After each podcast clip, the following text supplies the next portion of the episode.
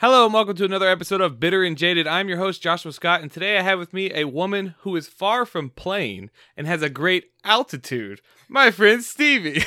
Hi, Stevie. How are you? I'm great, Josh. How are you? I'm good. I'm good. How'd you feel about that? Told you it was good. Told you it was going to be good. Oh yeah, that was uh, epic right there. um, can I get a copy of that to use on all my intros? Yeah. please? Oh, please, please. Okay. Um. So, uh, tell people a little bit about yourself. Who is Stevie? All right. Well, Stevie's a very complex person. oh my goodness, where to start? All right. So a little bit about me. Um, I'm not originally from Savannah, Georgia. I have moved all over the place. Racked up a couple miles across this country. I gotta tell you.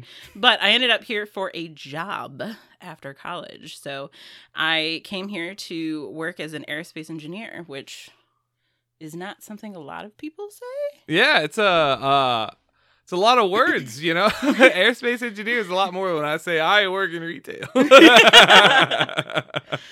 uh, so what made you want to get to become an aerospace engineer? Oh, so way back when, when I was a young, sprightly girl, you know, running around in the backyard fields. No, just kidding.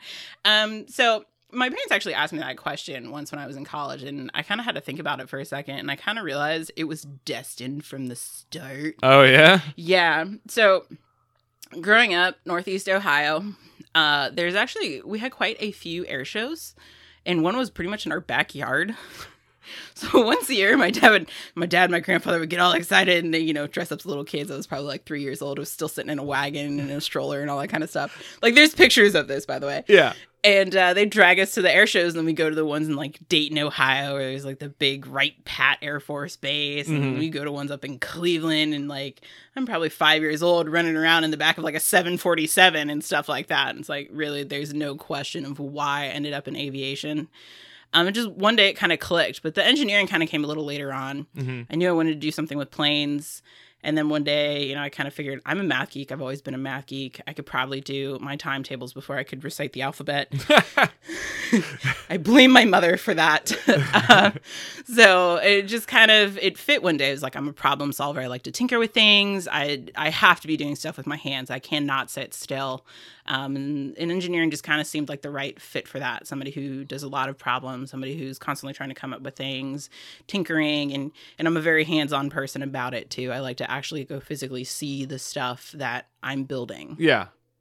So that's kind of engineering kind of snuck in there somehow. Otherwise, it's like I'm going to be a pilot. that that costs way too much of an education to be a pilot. By the way, that as expensive as a hobby that is, it is far better as a hobby than as a career. oh yeah. I have learned that. so what? So we don't really have air shows. The closest thing we have around here is like what Blue Angels. I think I'd seen one time and was like, "This is dope." But then I was like, also like, I, I was kind of bored because I was like a kid. You know, planes are cool, but like I don't get to do that. So I was always told like you had to be like super smart. So y'all just go to air shows all the time. What do you do in an air show? So there's a couple different things you can do. There, you think of festivals. Like I know Savannah does a lot of art festivals. Um, they'll have music festivals. I remember going to Bacon Fest once downtown. Uh, air shows are very similar to that, and since they have that festival atmosphere, they have you know the food trucks and things like that would come in. I remember the biggest thing where I was from was like sausage sandwiches and the fried rice food truck. Like for whatever reason, that's all my brother wanted was fried rice from festivals, and my dad wanted a sausage sandwich, and I'm like, let's look at the planes. Yeah. so, um, so yeah, you go and they do different. There's different planes that fly. So you'll have some of the old school planes, uh, like uh, you know the P 52 Mustangs, and you have the acrobatic planes, and you know, the guys who literally just do it as hobbies. They do have some historical planes, antique planes, you know, ones that are painted like the Spirit of St. Louis, and um, they'll have fighter jets and they'll do demonstrations with the fighter jets. A lot of times you'll either have the Thunderbirds or the Blue Angels, or sometimes you get both. I've been to air shows that have had both, which is pretty cool to see. Um, and then you do get the larger planes. C 130s are very common, uh, especially where I was from, because we had a big C 130 air reserve base there. Um, for anyone who doesn't know what a C 130 is, it's a giant cargo plane. Ah. is actually is the workhorse of any of the military branches. They pretty much all own C-130s, and they are used as major cargo ships in and out of war zones. Any of the uh, overseas military bases, they are used to bring in supplies. There are larger cargo ships. Um, I say ships because it's an airship, finger quote. Uh, Ah. basically, an airplane is an airship in a sense. Um, so we just call them ships. They do have larger ones, such as a C 17, or they have a C 5, which is absolutely monstrous. If you've ever seen a C 5, the thing is like, I don't know, the best way to put it is like a flying Empire State Building kind of size. the thing is so big, it's just incomprehensible. Um, so you, you can see some of those and you get to walk on them. They'll have helicopters.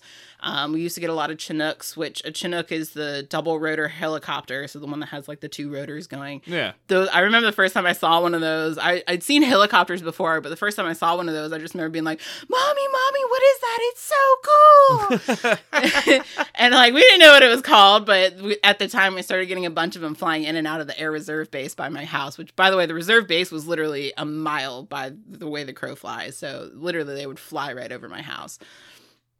Um, so seeing a bunch of those, you can walk in them and see how big they are. And when you see these planes fly, anywhere that you are, if you see them flying, it doesn't do justice to how big they really are and just how much these planes are capable of carrying.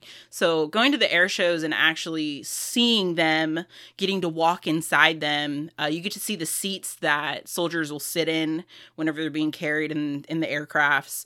Um, you get to see kind of the setups. They'll show you the load master, which is the guy who's in charge of all the cargo stuff inside of like C 130s and the big cargo planes. Um, you get to see the different ways that they'll pack cargo in there and they'll show you all the rollers in the floor and how they chain it down. And it's really cool to see. You can read about all the stuff in books and articles and all Yeah. of that, but just getting to actually see it and talk to people who that is their day to day job. Um, especially when you're a little kid, Yeah. you know, and everyone's like, I want to be a doctor, I want to be a firefighter. I'm like, no, I want to do what this dude does. That's so cool. I love that they're like, like, cause you know, I, like I said, I've been to one or two, I think, but you know, I, I love that they're that. Just imagine little Stevie being like, "Oh my god, I'm gonna." That's so awesome. That's so awesome. So, like, you now work in aviation. What exactly do you do? Great question. yeah, about that. Um, so basically, what I do, I did not know growing up that this was ever an option as a job. And no one ever told me in college that this was an option as a job. Like, it still blows my mind. And when I try to explain to people what I do, they still don't quite grasp it. But um, I'll tell people that I am an interior designer, hmm and people instantly assume that I'm like Like homes. yeah, like what you do for homes, right? An interior designer for homes, or you know, someone who picks out colors and fabrics and aesthetics and stuff like that. No, no, no, no, no. I don't deal with any of that.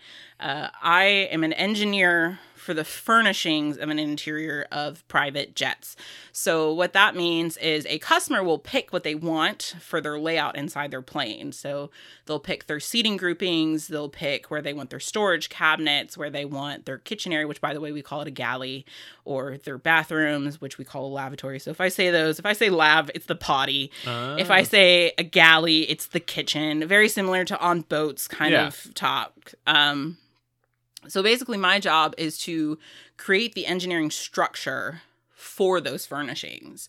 So, what I deal with more than the fabrics or the aesthetics, what I deal with is the um, FAA requirements. So, once you put these pieces into an aircraft, there's certain regulations that they have to meet to fly hmm very similar to your car. You know, when they design, I always compare this to cars, especially when I'm trying to talk to college Yeah. students. Um, in your car, you think about they build the chassis and they build the frame to keep you as safe as possible in terms of a crash. Yeah. Right? Okay. In an aircraft, it's very similar. So, what we focus on is I have to make this furniture, I have to make it look pretty. Mhm. Um, I like to say my job is Burger King. Have it your way. Basically, if you can write us a check, I'll make it happen for you. I didn't say anything about making it fly for you, though. Sometimes we have to explain that to customers. so basically, we have to take that into consideration, though. If in case of an aircraft crash Mhm. in case of an accident, we have to make sure that the furnishings that we engineer, on top of looking pretty, Mm. pretty, can withstand certain forces during the crash. Crash loading is usually what we call it. So your seats have to withstand something like 9 Gs or whatever. Yeah. Um, and same thing with your furniture. But the other thing you have to keep into account is during flight, the plane itself will actually flex. So your plane, the fuselage, your giant tin can, Mhm. as everyone likes to refer to it, on the ground is a certain size. And believe it or not, it's actually not circular. Most of them are oval shaped. But once you get up to altitude and your cabin becomes pressurized, that oval shape extends a little bit. Really? Yes. So it becomes like a circle? a little bit more like an egg so that Oh, oval becomes a little bit more exaggerated if you will um, so your furniture on the ground it may look pretty and everything works perfect everything's lined up there's no gaps everything looks pristine and then you get up in flight and there's things that are rubbing together and squeaking and you know all of a sudden you're seeing all these gaps and there's like light issues light bleed is what we call it coming in from other cabins. Um sometimes wiring gets pinched and, and you know here's a fun one. I did not think that this was ever going to be a situation but your plane also does not fly at zero degrees angle of attack which means it doesn't fly level Mm-hmm. through the air. Your plane actually flies at about a three degree angle of attack which means your nose is pointed about three degrees up from the horizon. Uh so you're flying at like a slight angle huh. which means when you run your faucets the water doesn't drain to the center of the sink Uh, it drains to the back of the sink. huh. So, So, you have to put the, the So- drain further back? exactly, you have to keep into account where the drain is located in the sink and how the sink is shaped. So there's weird stuff that I never would have thought would ever come into play when I was in college. They don't teach you these things. Um, this is not stuff that people generally think about until you start getting into aircraft interiors. Yeah. Um, and then doing them for private jets is different than doing them for commercial jets. Commercial jet is how many people can we pack in this tin can to make money, versus when you're designing for people who have money. You Yeah. know, this is their personal plane.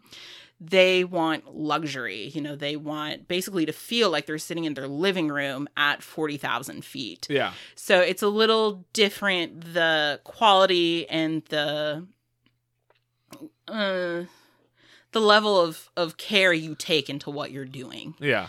So um So like what kind of stuff like is there like special materials you have to use or like things you can't use? Like is like does this weigh too much or like you know, like I have no idea about planes. I've only been in one in my entire life. And uh I don't even remember it was some crappy jetliner. Um but you know, it sure as crap wasn't a private jet, you know, but do they like ask for like I don't even know what fancy materials are, like fancy leathers and all this extra Oh, stuff? yeah. Does that affect weight and Oh, it totally does. I could tell you all different kinds of stories of random stuff that people have asked for. Um, I mean, stories upon stories upon stories. what's like a super weird one? I've put stripper poles into planes. Oh my god! Uh, yeah. you would have to account for okay. yeah, okay. it's happened. so if you're accounting for the stripper pole, and then you also have to account for the possible stripper in the thing? yes, you do. So how would you know the size of the stripper and what kind of moves she's putting down, or he? Or he, it's a fair question, fair question. And actually, the question in itself is actually a really good question. So, there's one thing we take into account with a lot of our furniture is called abuse loads. Uh huh. I told you I was going to do it. You're good. Um, it's abuse loads, and basically, what abuse loads are is the wear and tear of your customer, basically not giving a rat's ass about what they're grabbing or doing Yeah. um, and swinging around and stuff inside the plane. So I have had to design, we take into account a fifth percentile male, which is like really, really tall and probably weighs like 300 pounds or something. Yeah. And you take into account the 95th percentile female, which is someone even shorter than I am, which I'm 5'2 and borderline midget, um, and weighs like barely 100 pounds, you know? Yeah. So um, we have to take those into account as we are designing. Those are the abuse loads. So you kind of account for worst case scenario either way. So did you have to account for a? Uh. 300 pound man swinging around a stripper pole? yeah. Yes, you do. yes, you do. All right. Well, I mean that. I mean, the math on that's got to be like, like what? is it is a little interesting, especially when the customer comes to you and they've asked for really weird things. I mean, I've been asked to hide stuff in planes, which is also really fun. Um, like, what do you mean hide stuff? I mean, hide stuff. That does- Just answer the question, Stevie. Yeah.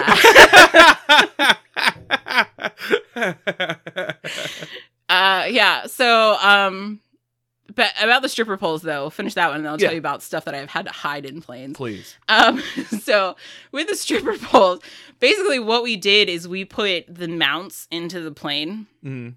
and then we have we do curtain rods in certain situations and in closets and whatnot for you know a pilot to hang his suit or the passenger to hang his suit jacket and things like Mhm. that on uh, basically the stripper pole is just a really long version of that which means it is removable Mm, Oh. and so we gave them the very long coat rod as loose equipment so we didn't have to faa certify it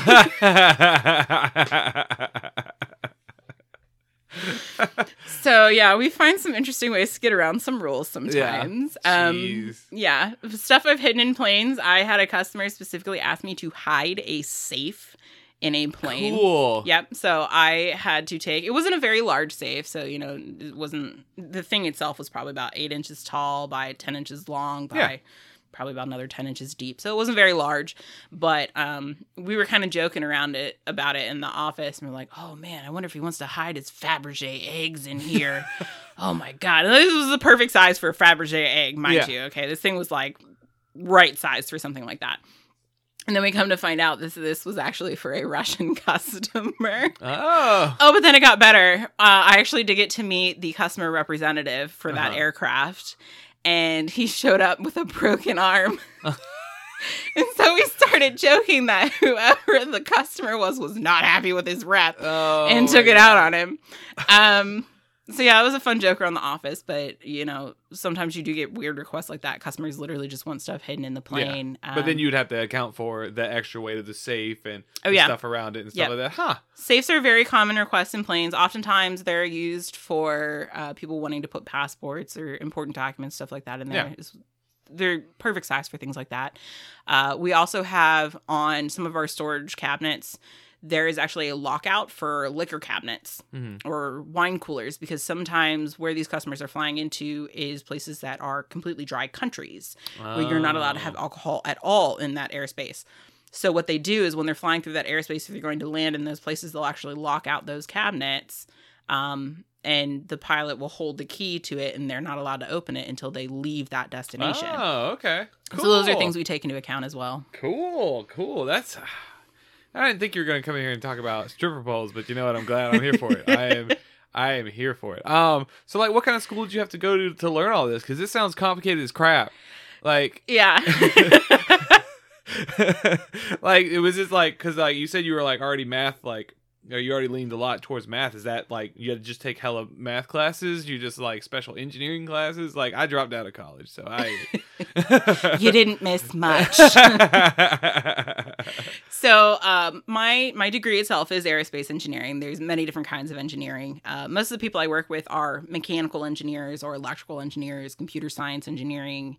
Uh, I specifically chose aerospace engineering because I knew I wanted to do something in the aviation field. yeah. Everyone told me, "Why don't you do mechanical? It's more versatile, and then when you graduate college, you know, you can go work in places like the car industry or you know buildings and things like that." And I'm like, "Well, first off, I don't do architecture. All right, that's yeah, no, different major, dad, not doing it." Um, but I knew specifically I wanted to be in aviation, so for me, it wasn't a question. I'm doing aerospace. Everything I learned in college does not apply to what I do. they do not prepare you for this at all. Yeah, that's a theme I've actually picked up with a lot of guests. They're like, "Yeah, I went to college and I don't really use like, yeah, weird, huh?" I mean, there are parts of what I learned in college that would directly apply to planes and in even inside the company that I work for, uh, just not Your not particular field? interiors. Yeah, Yeah. not interiors. I learned all about fluid mechanics. I learned all about airfoils. I learned all about structural loading of an aircraft.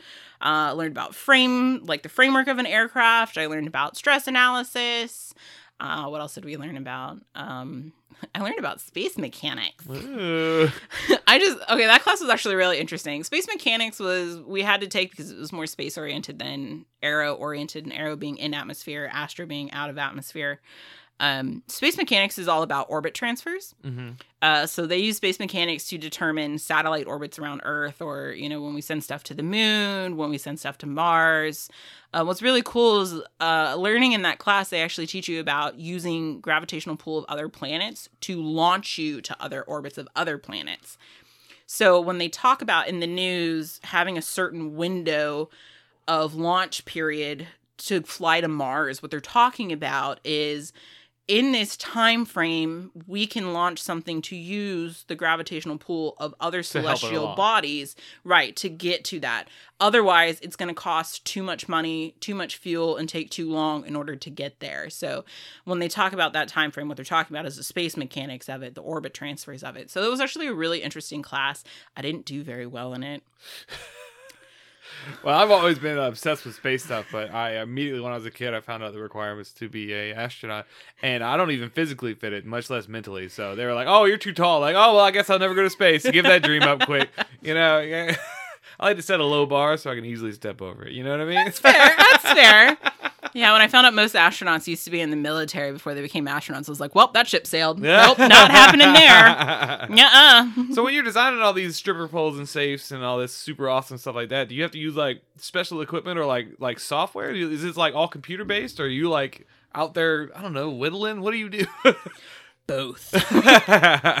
No, there's a little bit of combo of of both actually. Um, so I use CAD, computer aided design. Uh, I use a specific software called CATIA V5, which is actually just version five. Um, and basically, it's all 3D modeling. So predominantly, what I do is work inside of a CAD software all day. Uh, I used to think growing up that I was someone who needed to be down on the floor and crawling around and needed to be touching all the actual plane parts and seeing the planes come together. No, mm-mm, I'm good.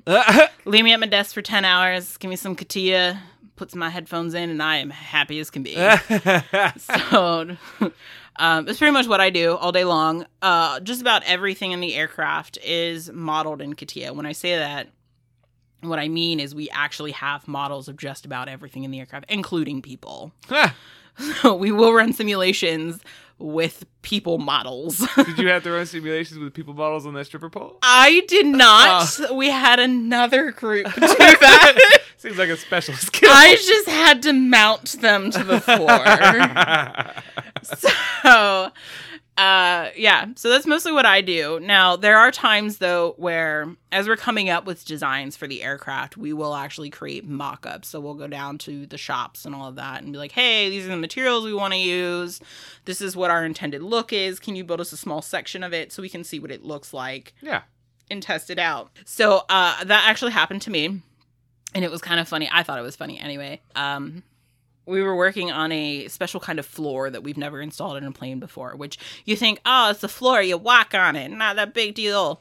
Yeah, it's actually kind of a little bit of a big yeah, deal. apparently big deal. Yeah, it's a very big deal. There's a lot of stuff under the floor of airplanes that you will need to access quite often uh, for servicing purposes, not in flight, servicing purposes. Um, and so you have to make whatever floor you put on the plane easily removable so we can get to those floor panels and access the equipment underneath the floor. So we had a customer ask for a special kind of floor material, which then means we had to change up the way it's installed in the plane. And I remember as the first time this request came up, all of my bosses, I had like three bosses, right? They're just different levels of management. They all came up behind me and they're like, hey, Stevie. and I turned around and I saw all three of them and I was like, oh, fuck. like I seriously thought I was in trouble, and I looked at them like, "Yes." I'm like, "What shoes are you wearing today?" And I'm like, "Oh, that's an odd question." Yeah, that is a weird question. Why?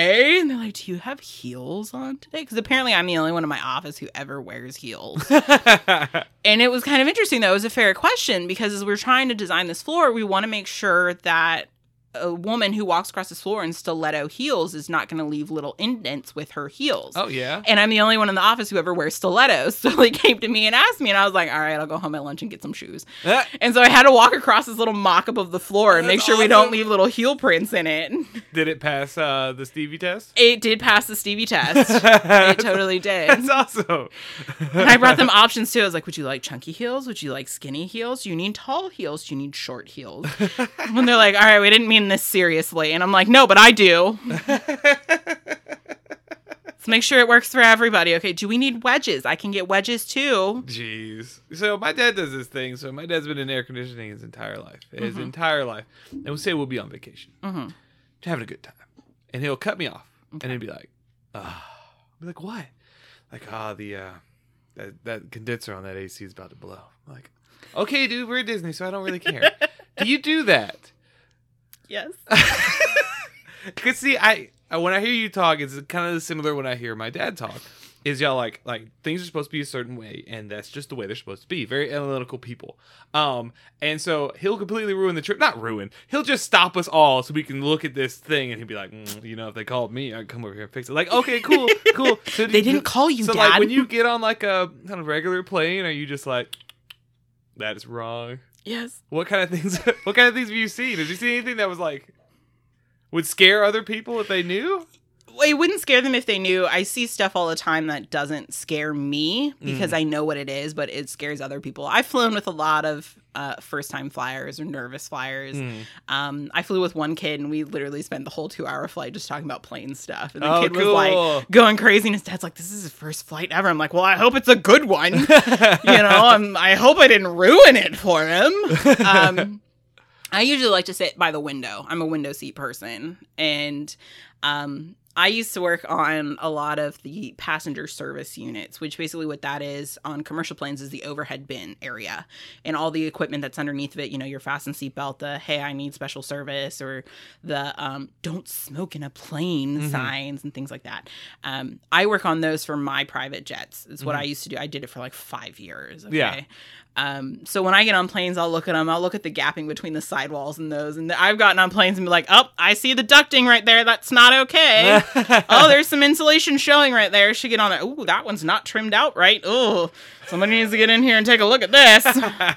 See, I Oh, knew it man. wasn't just him. I knew it was just him. I could just tell by the way you were talking about all this stuff. Be like, yeah, I know this has to happen. Oh yeah, I got on one plane and I remember it was a budget airline. I won't say what the airline was, but I remember I got on the airline. I sat down in the seat and I looked at the back of the seat in front of me and I was like, "This is like a plastic chair, like those teal and orange plastic chairs from a cafeteria." Yeah. it's exactly what it looked like. And I looked down, there was like one screw holding it. in. I was like, "This does not meet seat safety regulations." We're gonna die. I was like, "For the love of God, I hope we don't crash." when the pilot landed, I'm pretty sure the landing gear went through the floor up my ass. it was very brutal. I was like, I'm never flying them again. One more thing about planes, just because I'm I'm loving all this stuff. Uh, it's just this. There's an old comedy bit. Um, I don't know. Maybe you'll know the answer. Uh, where they always say like, "How come they only put enough fuel in the plane to get to the destination?" Like, is that true? Yes. Why? Okay, so it's Wouldn't you not. want to just fill it just in case? What if something happens? I need a little just in case fuel because we're forty thousand feet in the air. okay, there is a little just in case fuel. So what they do actually is um, plates run on a system of weights and balances. Mhm. And basically, what that means is you take the weight of your passengers and the weight of your luggage and you try to evenly distribute it over the plane because your plane needs to have a certain center of gravity location, aka, it needs to be just slightly forward of the main landing gear on most commercial planes. Otherwise, it'll tip. Mhm. Basically, means it'll sit on its butt. So, what they do is they try to evenly distribute that. And then you take into account the fuel you put on board. The more fuel you have on board, the faster you need to be going to take off, which requires more fuel to do. So, it's not cost efficient to just fill her up. Okay. yeah. And then also, when you come into land, a plane cannot land at the same weight that it takes off. Huh. So it needs to burn fuel. So sometimes you'll hear in the news like, "Oh, this plane is out dumping fuel." All right, there is no button in the cockpit that says dump fuel and then just like the fuel tanks open just like out Yeah. the bottom. Okay, no, that's not what it means. For anyone who's curious, dumping fuel does not mean just open the hatch and release it, okay? Dumping fuel is basically they're burning the fuel. They're literally up in the sky just doing Like circles? circles, figure eights, some kind of pattern near the airport to burn off the fuel till they can get to a weight that is acceptable for them to safely land the plane. So you need a certain distance at a certain weight to land the plane. You need a certain stopping distance. So a plane that takes off at max capacity needs I'm, I'm a rough estimate here this is not exact math needs like 60% of that runway in order to stop at its landing capacity. It would need like double its takeoff capacity to land at that same max weight capacity. It just it's not going to happen. All right it's going to go off the end of the runway bad things happen. Look up a bunch of aircraft accidents it's not pretty okay? Yeah. especially where some of these airports are located like it's not hopeful at the end of the day for anybody near the airport. Um, so yeah, it's a weight and balance system. You have to burn so much fuel in order to land safely at your destination. And then a lot of times the airports you're flying into have smaller runways. Uh, one runway that we often take into account for our planes, because again, we're working on private jets. This is an airport that a lot of people who private planes fly into is the Aspen Airport, Aspen, Colorado. It is one runway, and it is one of the most difficult approaches for any pilot. Uh huh. And as someone who has been on a commercial plane flying into this airport, it takes balls to fly into this. I do not want to be in the cockpit, and I will forever love the pilots flying my plane that day. Um, you literally approach at like a 90 degree angle to the runway, and then you turn on descent into the airport, and you literally are like nose in over the Oh mountains, and you flare basically you bring it nose up just in time to touch the runway is like the only way you can do approach to this is one of the most difficult runways to get into and it's very short because it's literally in a valley Yeah. and they can't make it any longer there's a mountain at the front there's a mountain at the back and there's mountains on either side Oh my god. so um, you have to basically be running on fumes to land at this airport kind of weight capacity Huh. That is fascinating. Yes. That is absolutely fascinating. I was sitting there like, what? I just I've always so yeah it, it is just enough to be on board but at the same time there is a little extra just in case things do happen sometimes you know bad weather approaches and you just got to fly around for 20 minutes and wait for the storm to pass Yeah. there's fuel accumulated on board they account for situations like that where you're not going to run out of gas as he's doing things like that you're okay still Yeah. there is a certain amount extra on board just in case Oh, that's good to hear. Yeah. That's good to hear. when you come in you're not like all right guys better land it or we're fucked Yeah, yeah. We got 20 minutes. You Yeah. That doesn't know. if that light goes off in the cockpit, he's going to declare a state of emergency, in which case the tower is like, all right, clear airspace, we're bringing this guy in. or he finds an airport nearby. Sometimes it's a highway. You Yeah. see that on the news too, Yeah, sometimes. yeah. Not with commercial planes. Thank God. no. Sometimes you get the little ones, but yes. Oh wow, that is that's oh, that's crazy. Well, you're talking about weight distribution, so like, okay, all right, All This- I don't have this written down. Okay, but go for it. Is there like a like what if a couple great big fat guys get on? Do they have to move them? Yes. Oh, but like, but they don't know when they're setting the plane up, right? So like, No. I've only been on a plane once, but me and my, me and Jenna had our tickets, Okay. and they put us right next to them. We were good. Yeah. But like, what if like you know we bought those tickets? They're like, oh, you're in B whatever, and we get there, and I'm a great big fat guy, you know, and the, the guy, I don't even get to sit with my wife now because of plane safety. So what they usually do is they'll ask you if it's okay if you move, Uh-huh. or they'll ask if it's okay if you change seats with someone else. Um, usually, if you're on board with someone, they'll try and keep you guys together, especially if you purchase your tickets together. It's very obvious that you know you're a group, you're a family, whatever. I've been asked by people who didn't get to buy their tickets together, "Hey, do you mind switching seats with my wife? She's back at the back of the plane. We'd like to sit together. It's a five-hour flight. I'm gonna sleep. Yeah, dude, I don't care. Here, Yeah. have your wife. It's fine. Whatever." Um, that's happened a couple times. People are usually pretty nice about it. Except Yeah. sometimes you get the Karens. I- Yeah. I've seen some Karens, dude. I almost punched a six-year-old kid in the face on a plane before. it was a very long plane flight, and then he had the audacity. This little child had the audacity to sneeze on me without covering his mouth. Oh, I ran off that plane so fast. Oh my god, it was a nightmare. It's probably one of the worst flights I've ever had. Oh, that's crazy. That's just something I, when you were talking about. I was like, oh man, yeah. you know, I don't know. As I'm a bigger guy, but I would always feel, uh, you know, I've, I've been on uh like uh, roller coasters, and they're like, oh, sorry, you know, you can't get on here, and I'm like, oh, it's because I had that cheeseburger the other day. Y'all can suck it. yeah, if they had, you know, the My 600 Pound Life reunion or something and all of them were on a plane, uh, It would be difficult. mm, it'd be a little different, yeah. Yeah. Mm, Huh. mhm. Uh, We'd have some questions there. just things I think about. Anyway, you're not only a uh, uh, super like crazily smart engineer. Uh, I would not call me crazily smart. I'm you've been talking lucky. about crap I have never even heard of. Yeah, but I'm sure there's stuff you could talk about that I have no idea. Oh, Like, you want to talk about Gundams? Because I got I got condoms now.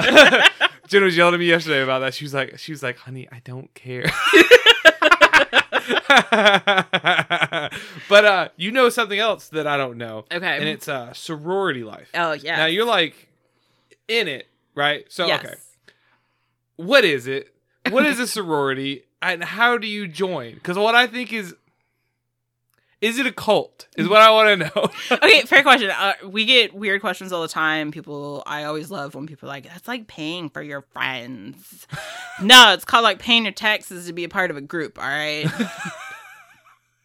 it's not a cult, although sometimes people do think it is, or you could you could easily associate it with things like what a cult does. But Mm. you know, we don't have any wild and crazy beliefs or any of, of that nature. Um, Greek life is more about philanthropy. Uh, it's more about people who share common ideals or common goals, um, support system.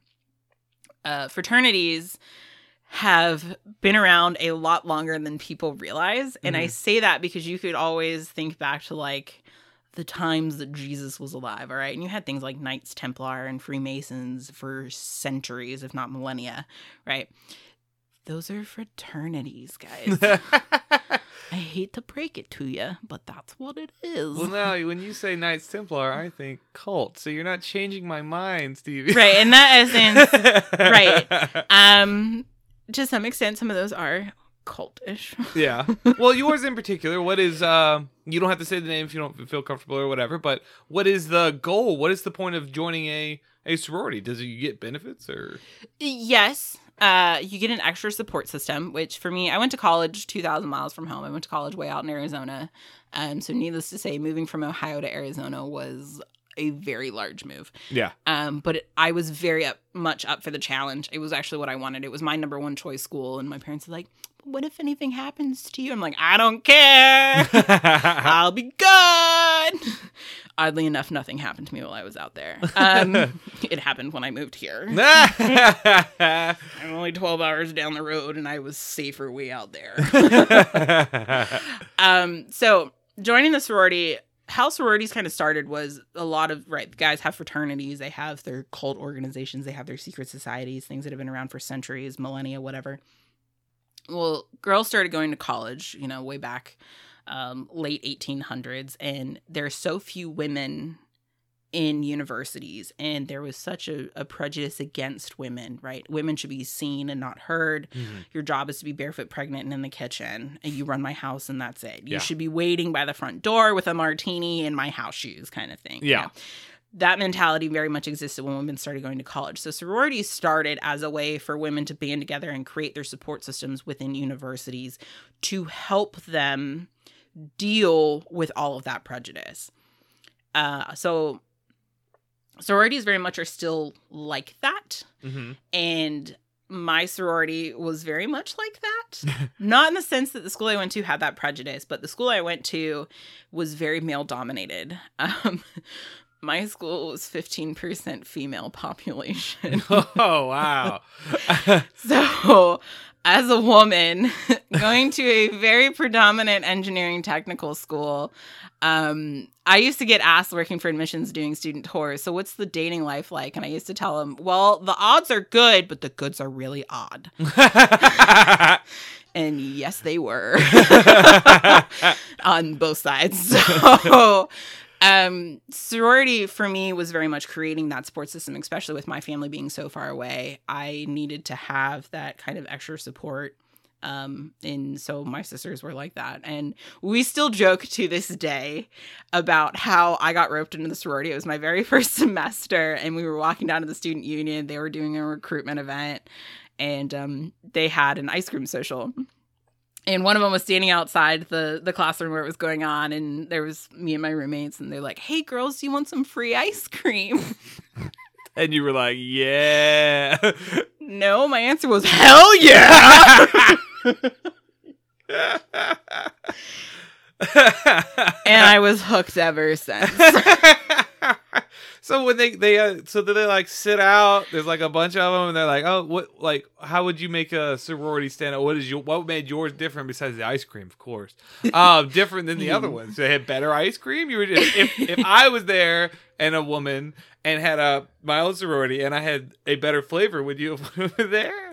It's, good question. So my situation, I did not realize. I knew what Greek life was. All right, so I have an older brother, and he joined a fraternity when he was in college. He's four years older. So at the point in time, he was a member of his fraternity. He was still in college. Um, I did not know how many sororities were on my campus. I did not look into Greek life. I wasn't considering it. It was kind of just like a complete random happenstance.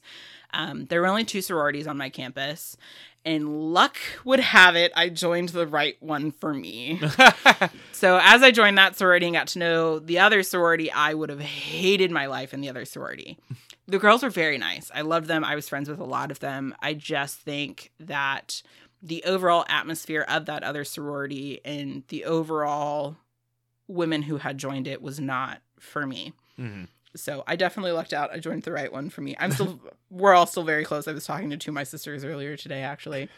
Um and you always joke that you know you have those friends that it doesn't matter 10 years could pass and you guys get in the same room and it was like you saw each other 5 minutes ago, right? Yeah. Yeah, it's like that. Yeah. That's good. That's good. there was like 15 of us who got together last February for an unfortunate event. Um, one of our sisters did pass away. Um, this was pre-pandemic, and she had an unforeseen health situation, and it was it was really sad. She was actually my big sister, which is like your your mentor when you come in. So there's bigs and littles, and your big is like your really close sister who kind of mentors you and oversees you.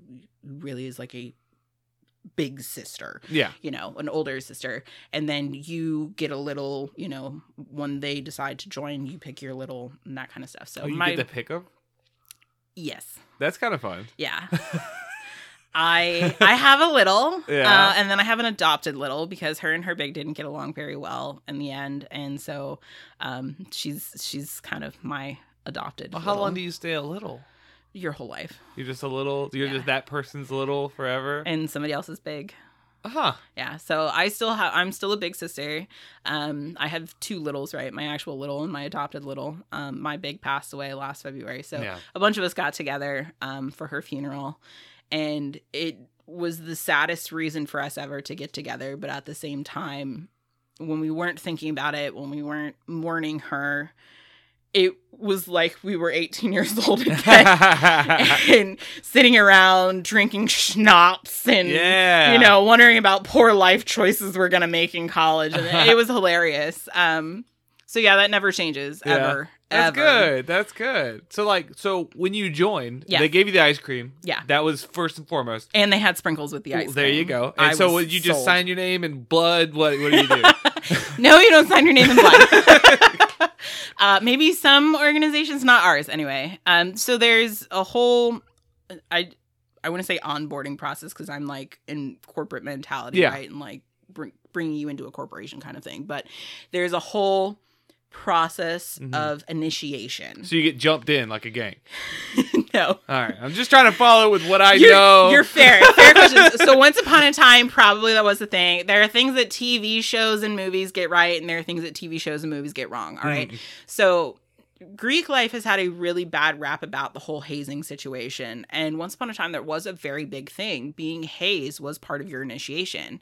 And my school and my sorority specifically were also very anti hazing. Mhm. And we actually used to joke that we treated our new members better than our own sisters. I mean, I That's how look at my sister and be like, fuck you, bitch, you stole my boyfriend. and be like, oh, new member, it's okay, you screwed him. oh my god. yeah, no, so I that's a very exaggerated situation, of course, but um so and it's weeks long process so there is a whole process there's you know you go to these recruitment events and then the sorority itself has to decide if they want to extend you a bid So they can say no. yes Ooh. Yes, they can refuse you entry into the organization. And of course, remind I will remind you, I did not know that I was at a sorority recruitment event. I did not know that the free ice cream was a bribe. Yeah.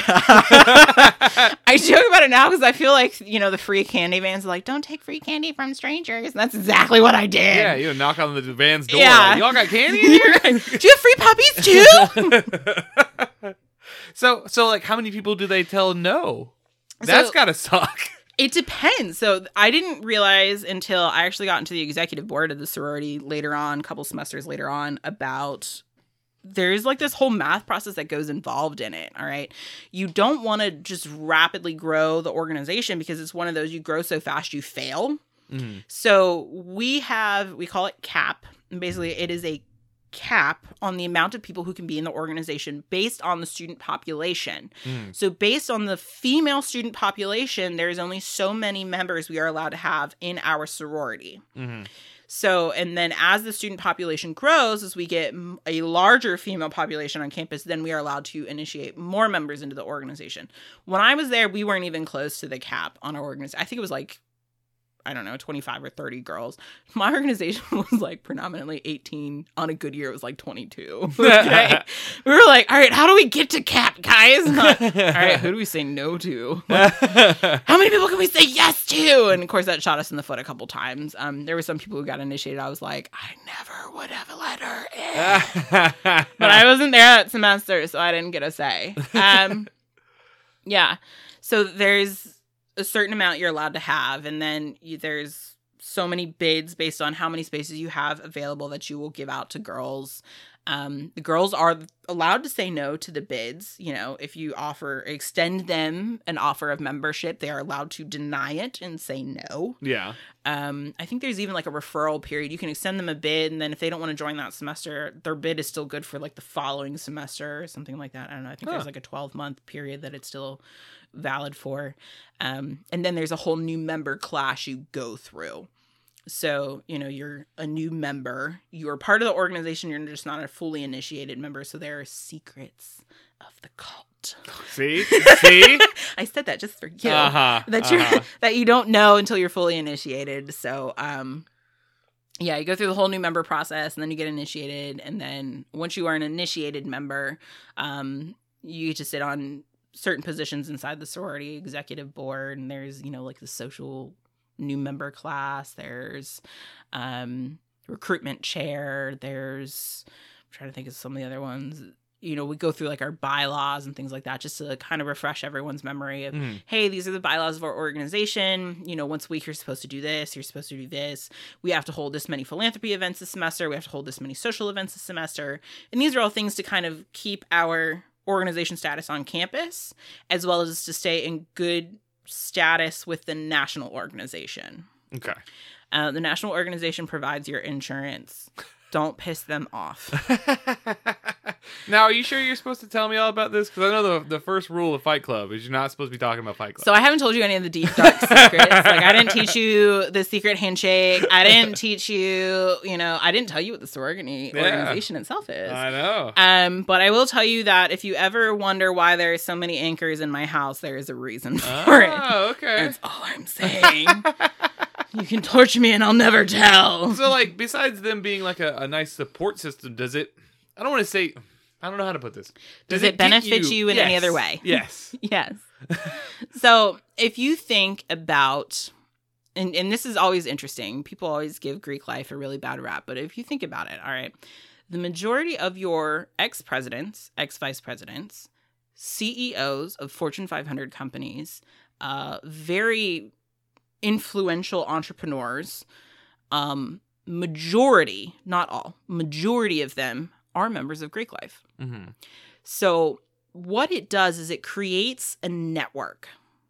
So, I can meet other sisters and instantly, the second we find out we're from the same sorority organization, whether we've met each other ever or not, there's this instant connection with each other.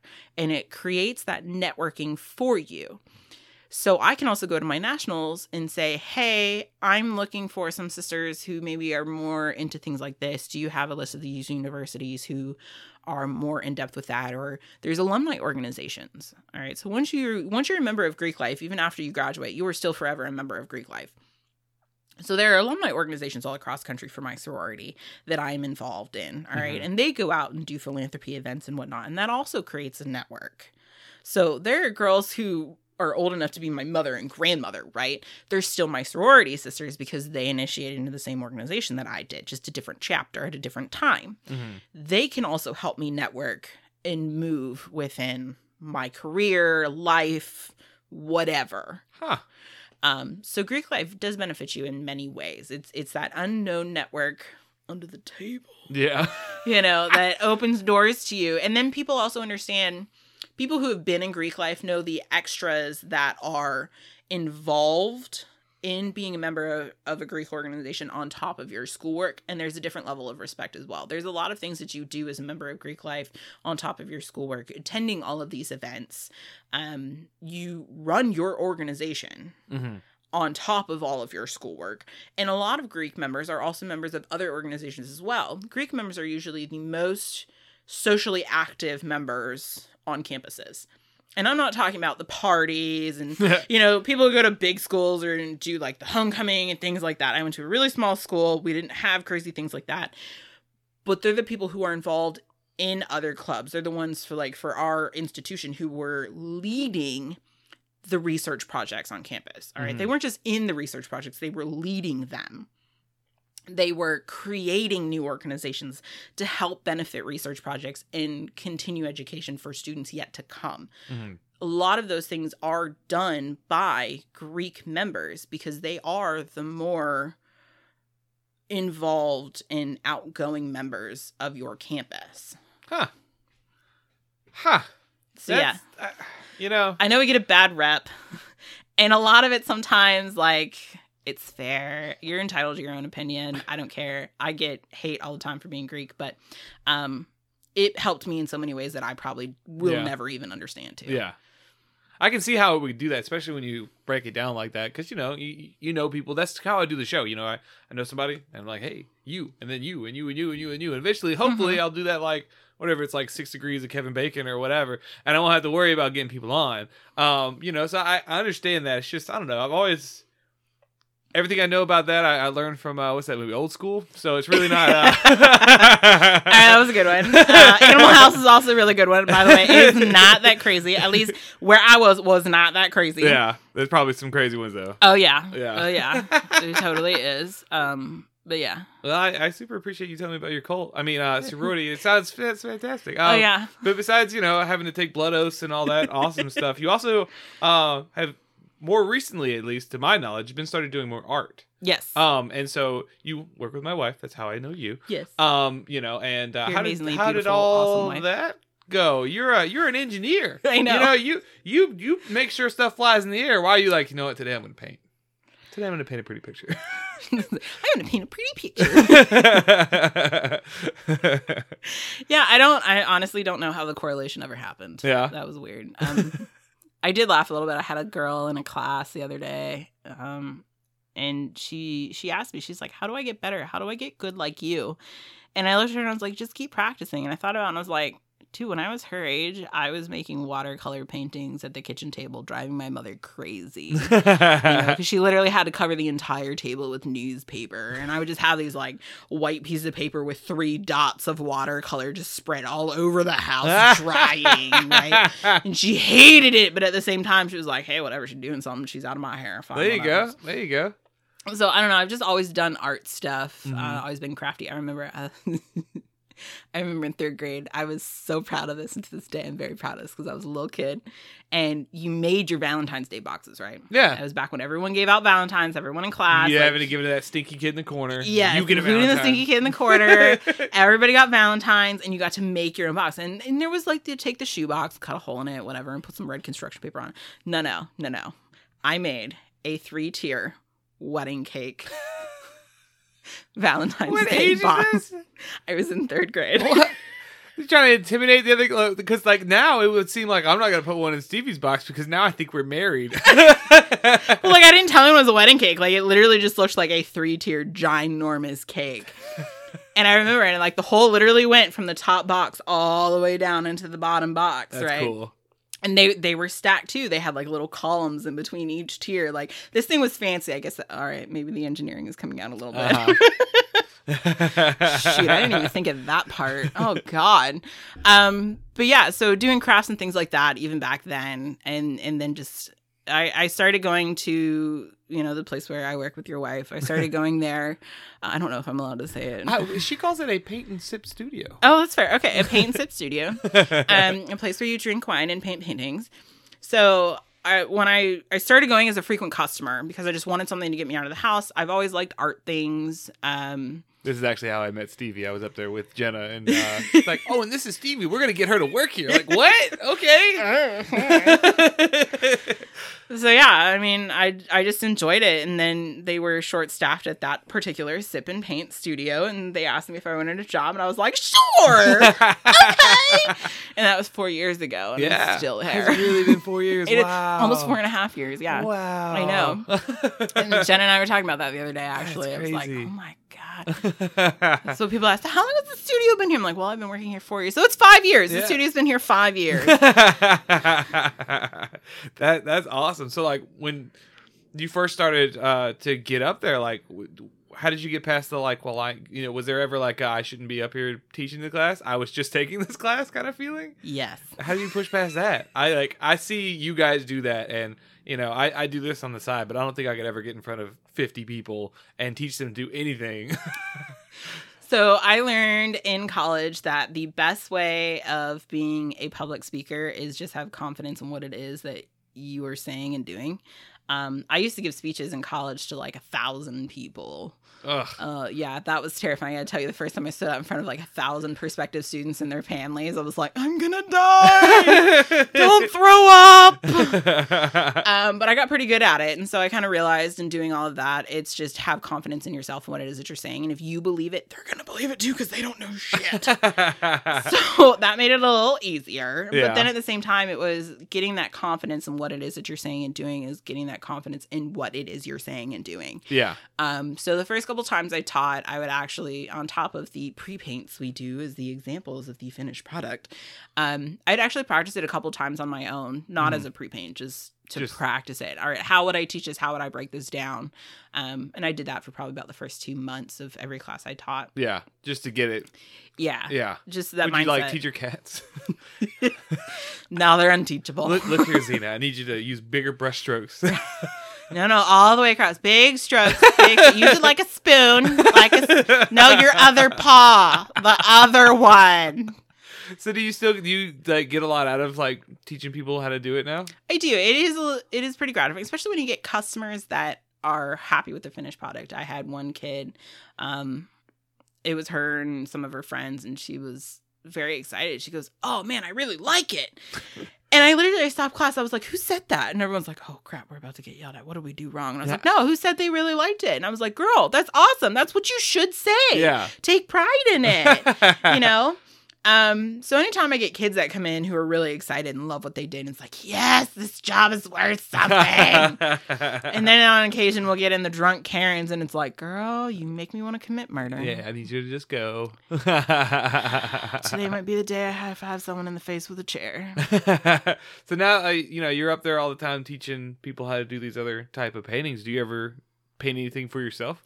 Not that often Boo. i know oh i say that i was actually painting today painting for yourself I, yeah, I did. I was literally painting right before I came here. Um, but it wasn't a painting. I was painting a mug. Oh, hey, whatever. Art's art, you know. I know. I'm very excited. It's color changing paint, so I'm very excited to see how this all turns out. Yeah, Oh. I'd like to see the rainbow. Um. So yeah, I not as much. I I draw more than anything for myself. Um, Yeah. I'm a far better drawer than I am a painter. yeah. So um, and Jenna makes fun of my my drawing. What? She makes fun of it in a loving sense. Okay, I don't mean that in a negative way. She she really does. She does it out of love. She, I think she does it because she wants me to do more. yeah. Oh, she's always pushing me and everyone in her life to do more. You know. Oh, yeah. I, that that helps. And I, at least I at least I think it does. I I'd say this every episode, but I feel like like the show is like a point of me just telling people that you should do hobbies more. You need to be doing more things that aren't your job. Yes, Uh, you do, though. I get so much gratification about doing the stuff that I like to do that isn't working in my crappy retail job. You know, when I get to do even if it's like a small thing, I'm like I'm like jazzed on it. You know, because like I did that and that was for me. That wasn't for anyone Right. else. So that's why you need to be doing more stuff. I try. Um, you know, have you like do you have like a style that you like draw in or paint in? I do, and it's totally math oriented. Oh, of course.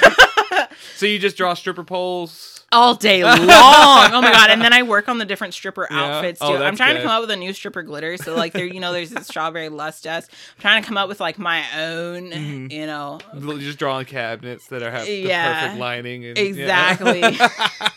no, not like that at all. But you know. um so yeah it, it kind of started as like a joke doodling i didn't want to pay attention in class so i got really mad I got really mad in eighth grade Hmm.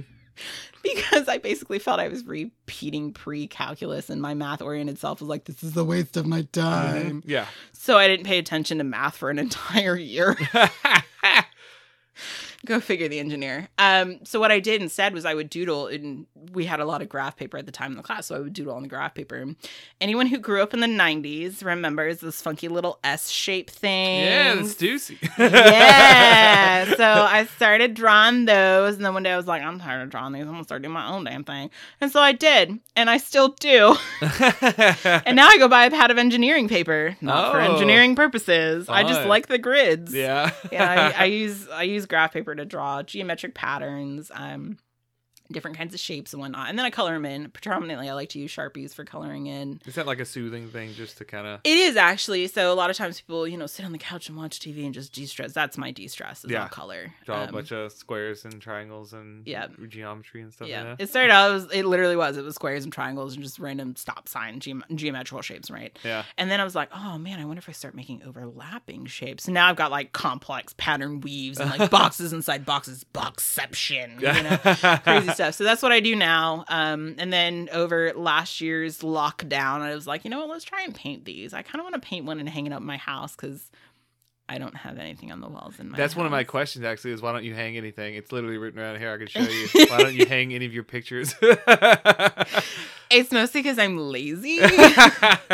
it's not that I don't like pretty much everything that I buy to hang up on my wall. I have an idea of where I want it to go on my Uh-huh. walls, and then I just never hang it up because I'm lazy. oh God. Yeah.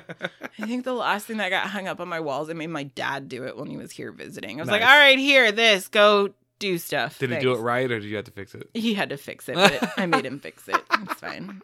He screws a lot of stuff up in my house. I just love that you, uh, as an engineer, you just draw a bunch of like squares and like Oh, yeah. geometry Totes. stuff. Like, And what's funny is I'll show it to my other engineering friends, right? My other coworkers, and they're like, "Oh my god, this is so crazy! How in the world did you come up with this?" I'm like, "Dude, really? Like, Yeah. you could do this. You're that's an what we look at. Well, see, what you you draw squares and I draw like weird monsters with teeth. What's that mean about me?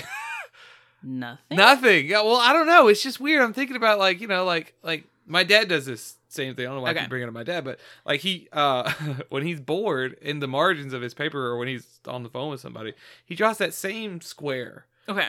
You know, like it's a square and then a square and you make it like 3D, Okay. right? Yeah. But he does that, but he also draw. It's so weird. He's so.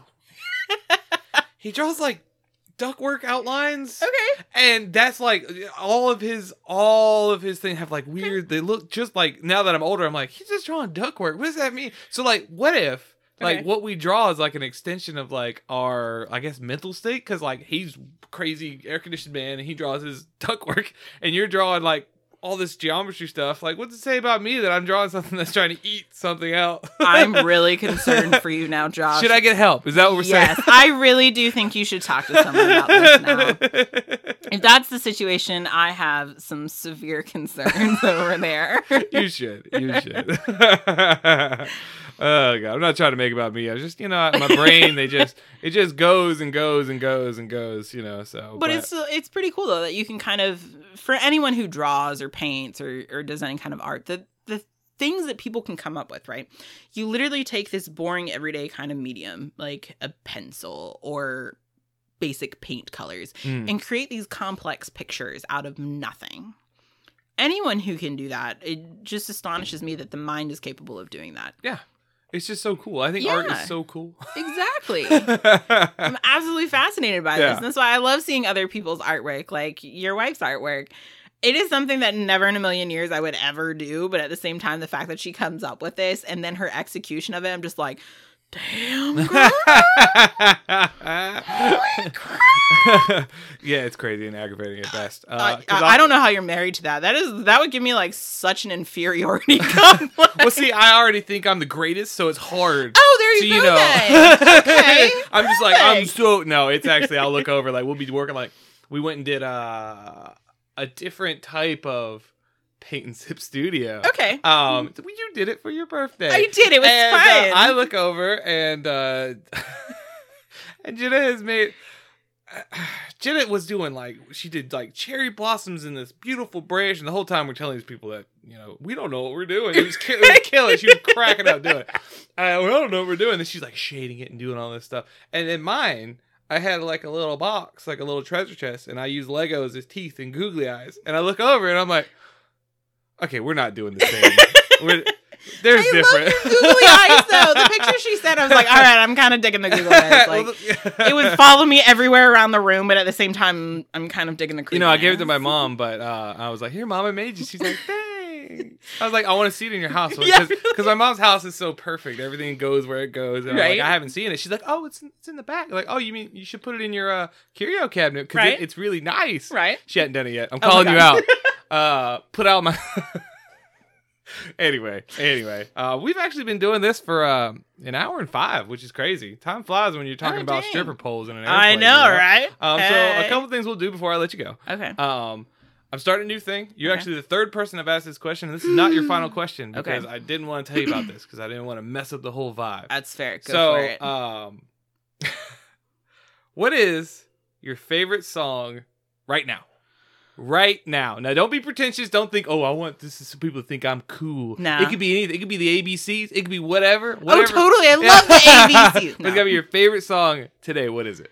Uh, it's probably "Moral of the Story" by Uh-huh. Ashe, and I think it's no, I don't know. It's one of the One Direction guys. Anyway, why that song just I just, I don't know. It's kind of one of those like learning from your past stories of, you know, this relationship didn't work out, but it's okay. I, I learned from this that sometimes, even though I think it's forever, it's really not kind of situations. For me, it's not a matter of a failed relationship. It's shit goes wrong Yeah. and here's what i've learned from it and i'm better because of it and i think for me that's kind of why i like it plus it's got like a really mellow beat to Yeah. it you know it's like yeah, you seem pretty mellow. it seemed pretty mellow. is is kind of on the like the more depressing side. And for me, I love slow songs. I love ballads. I love you know everyone's like rock and roll. I'm like, Yeah, nah, nope, not me. okay, I really really sappy song that makes me cry.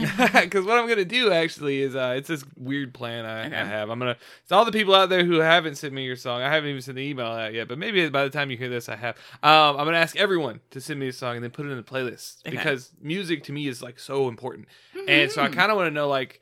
Like I want to, I, I did this show so I can talk to the people that I know and, and just find out what makes them interesting. But also, like music is like so big to me that I want to find out like what that interesting person's favorite song is when I send them that email. Because I don't want the pretentious. I don't be like, well, my favorite song is this and this because like no, I want to know. I don't care what it is. I don't care what it is. Just give it to me. I'm gonna throw it in the playlist, and then I'll be able to play that playlist and be like, yeah, I introduced some weird ass people. Can I change mine to you know Danger Zone? no, man, you get one chance.